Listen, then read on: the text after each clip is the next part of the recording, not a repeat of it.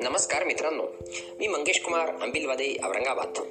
तुम्हा सर्वांचं वाचन कट्ट्यामध्ये हार्दिक स्वागत. मित्रांनो मी आज वाचन कट्ट्याच्या माध्यमातून दृष्टी हा एक सुंदर उतारा खास तुमच्यासाठी घेऊन आलोय. एकदा एका कुटुंबाच्या समोरच्या घरात नवीन भाडेकरू राहायला येतात. खिडकीतून त्यांचे दोरीवर वाळत घातलेले कपडे पाहून बायको नवऱ्याकडे तक्रार करते लोक खूप चांगले आहेत पण ते कपडे स्वच्छ धुवत नाहीत. नवरा म्हणतो साबण संपला असेल.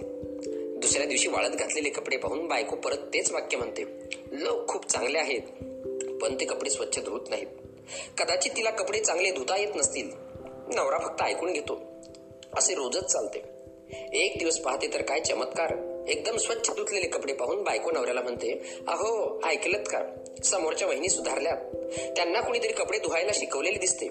आज कपडे अगदी चकाचक धुवून वाळत घातलेत.